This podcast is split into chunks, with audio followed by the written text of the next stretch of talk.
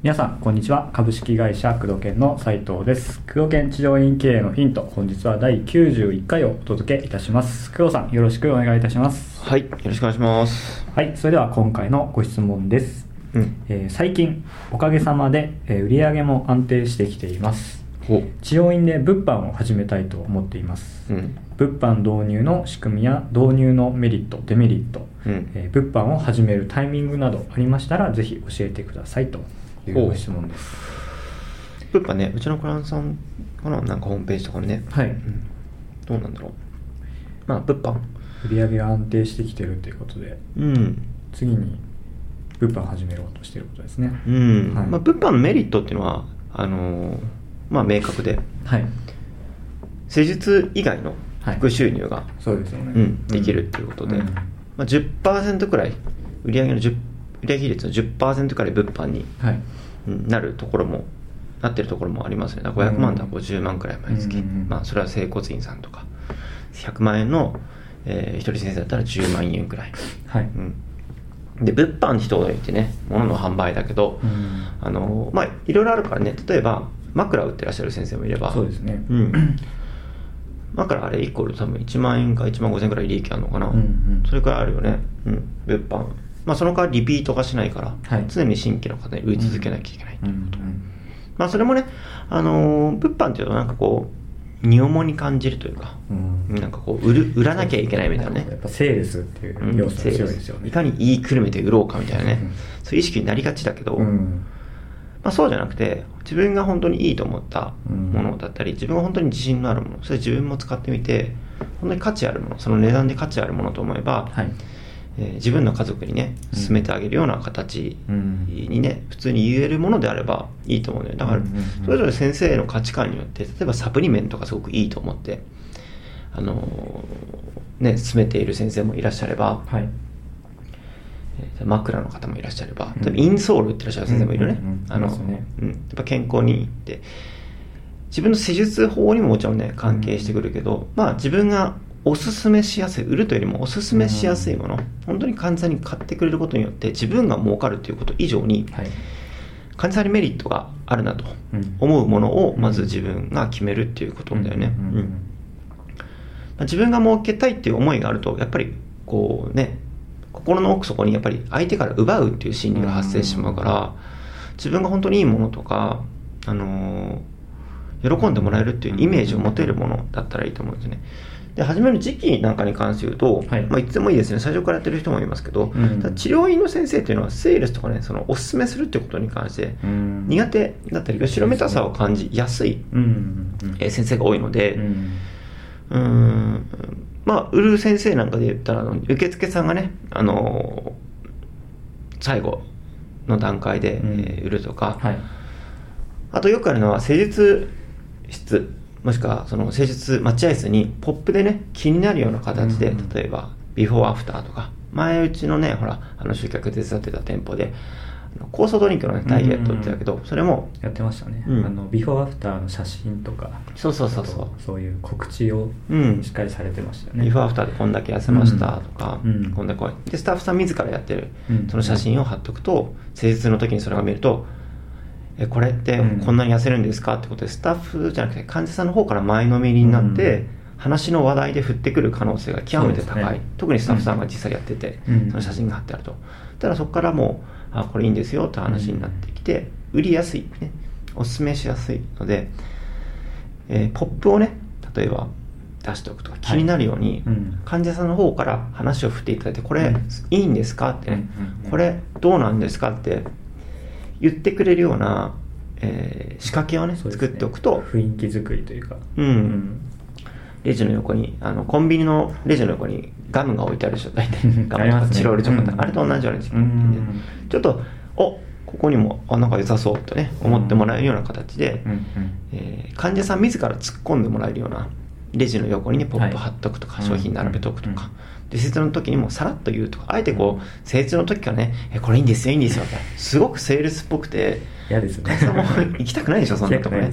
患者さんの方から言ってもらえるとか、うん。さらっとね本当に告知というか、あのー例えばあ冷えてますねとか、うん。これ筋肉こんな硬いのはやっぱ体の冷えて冷え性ですか、あそうなんですよなるじゃないですか、はい。まあ、冷えって結構女性に多いので、うん。そういう時にねあそうなんですか。あのーうちではあの冷え性にいいドリンクもね、あのー一応販売してるんで、まあ、興味があれば受付のところにああると思うんでそれ見てくださいって言ってさらっと流す。うん。とくと、あそれなんか一応気になるじゃん値段とかまだ聞いてないし、うんでその時にさらっとそこであえてこれこうこうこうって言うとそういうのついてるね、うん。こうよくてそうじゃなくてさらっと言っといて見といてくださいとかうん受付貼ってあるのなんかパンフレット見てくださいとか言ってさらっと話を戻していくとか、で最後に受付さんとかお会計の時にあさっき言ったのこれなんでもしよかったらパンフレットとか。そういう感じでさらっとねこうセールスっぽくない形でお勧めしていけるのが理想であって、うんうんうんうん。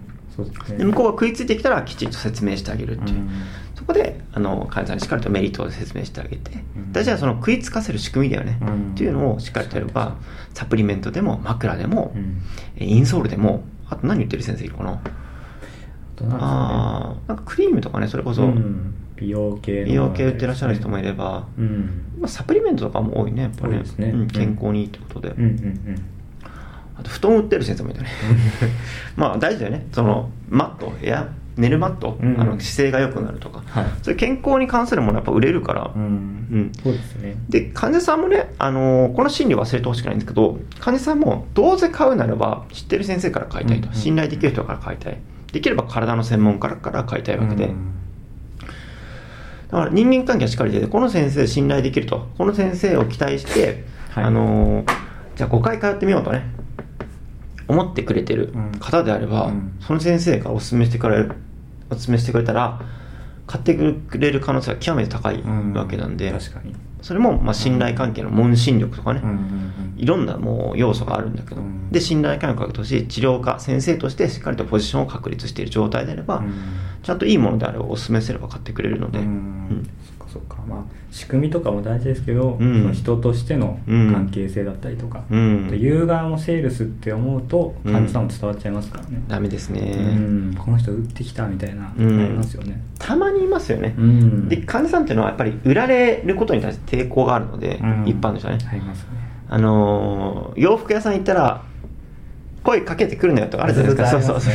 いや、見てるだけだからと言って、まず見たいから、声かけてくるのよ。そういう。来たみたいなそうそうそう。いや、見てるだけですね。そういう感じになっちゃうからね。うん。ただ、あんまりそういうのをやると、もうその店に次から行けなくなっちゃうから。うんうんうん、うん、ちなみに全く同じで、うん、あんまりこう売り込み色が出ない方がいいですね。うん。いかに患者の方から突っ込んでもらえるかとか。と例えば、産休はがきとか、はい。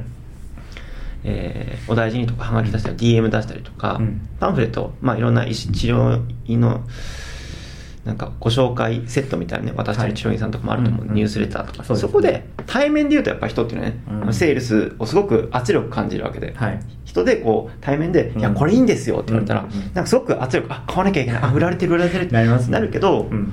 ポップもそうだけど例えばさ産休はがきとかの右下にこういうのもありますよみたいなのがちょろっと言っとくとか、うん。DM の中にパンフレットとかチラシを作ってちょろっと入れておくとか、はい。あとニュースレターの中にそれを同封して、うん。こんなんあるんでどうですか？治療がうちのスタッフも飲んでますみたいな感じで,、で入れておくとかだと、対面じゃないからあんまりセールスっぽくないんだよね、で次来た時に「あ先生送られてきたニュースレターに入ったあれですけども」って向こうから突っ込んできたりするのでこういかにこうセールスを感じさせずに、うんあの向こうから前のめりに話を引き出すかっていう仕組みがすごく大事ですね。まあ、相手の心理をしっかり考えてうん。組み立てていくってことですね。そうそうそう。うんうん。まあ、あとはうーん。まあ某先生なんかね継続課金みたいな感じでうん。一回買ったらずっとねオートシップで届くような仕組みを入れたり、はいサプリメントとかね毎月届く毎月消耗品のものを売ると、うん。ずっとね消耗して毎月1個消耗してくれるから。DHE とかねそれこそ、うん。あのーいろいろ通販会社ねぐるぐるぐるぐるグローサミンとかあるけどああいうので買うよりも勧められてる治療家さんで今体を見てもらってる先生にこれの方がいいですよって言われたら、うんうんうん。成分もこっちの方が多いですよそうですね。そっち買うから、うん。で毎月1個消耗するよりちゃんと飲んでますかって治療院1回買う毎月1回買うように仕組めて仕組んで、でそこにちゃんと飲んでますかってどうですか？とか、うん。合う合わないあるんでもし合わなかったら言ってくださいねとか言っとけば毎月買ってくれたりするわけで、うんまあ患者さん心理だけどね、うん、大事なことはやっぱりよそで買うんだったら信頼している先生から買いたいと患者さんはうん深層心理では考えているということをねねうんあの忘れちゃいけないというところですね、うん。うん。まあぜひ来年2015年度もね、うん。物販始めるんだったら始めてみていただきたい。そうですよね、うん。あくまでセールスじゃなくてその患者さんの、まあ、ためになるというか、うん。悩みを解決するものであれば、うん。うん。そう。その手術スタイルによってかなり変わると思うんですよね。そうですね。あお鍼灸やってる先生なんかは、うん。あの家でできるお灸打ったりとかね、うん。自分でできるお灸とか。そうですね、うん。あの鉛筆芯とかうん。つける針もありますね、うん、そういうのとかね、うん。あのピッペで今日みたいにちょっと強力版なのを売ったりとか、うん。うん家で家ではあの施術効果を長持ちさせるためにこれがおすすめなんですよってこれやると本当は1ヶ月に1回来なきゃいけないんですけど、まあ、これやっておくとまあ時間がない方ですけども2ヶ月に1回くらいでも、まあ体が持ちがいいですねとか、うんうん。うん。うん疲労回復にも役立つんで、まあ、おすすめはしますしますよというこのセールスもね買って買ってじゃなくて上から行くっていうのはやっぱポイントでね、うん。ちょっと上からね。いやおすすめですよ。欲しかったら買えばっていうスタンスを崩さないっていうのが重要ですね。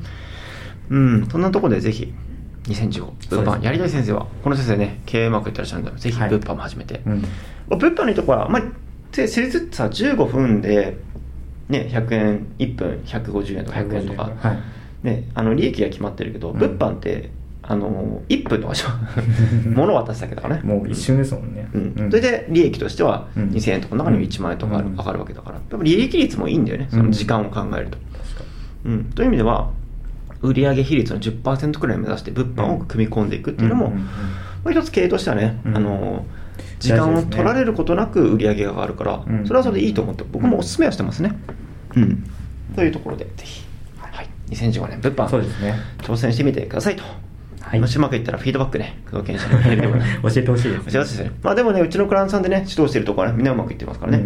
うん、だいぶうまくいきますね、うん。やっぱ先生のねその考え方、はい。売るとかね。うん。っていう先生はうまくいかないけどね。ちゃんと今言ったことをやってらっしゃる先生は、うん。自然と売れていくねその患者さんから前のめりに来るから、うん。売らなくても説明するだけ売れるね、うん。で売らなくても説明するだけで売れるんでね、うん。この状態をいかに気づくかっていうのがね、うん。重要だね、うん。うんということで3度目ですか？2015年も。ぜひ物販ね。ね。はい、話がまとまらず申し訳ない。ですぐたぐたになってしまいましたけど、はい。ぜひ物販ね頑張っていただきたいと思います。はい、わかりました。はい、そういうことで、工藤研治療院系のヒントをお届けしてまいりました。工藤さん、ありがとうございました。はい、ありがとうございます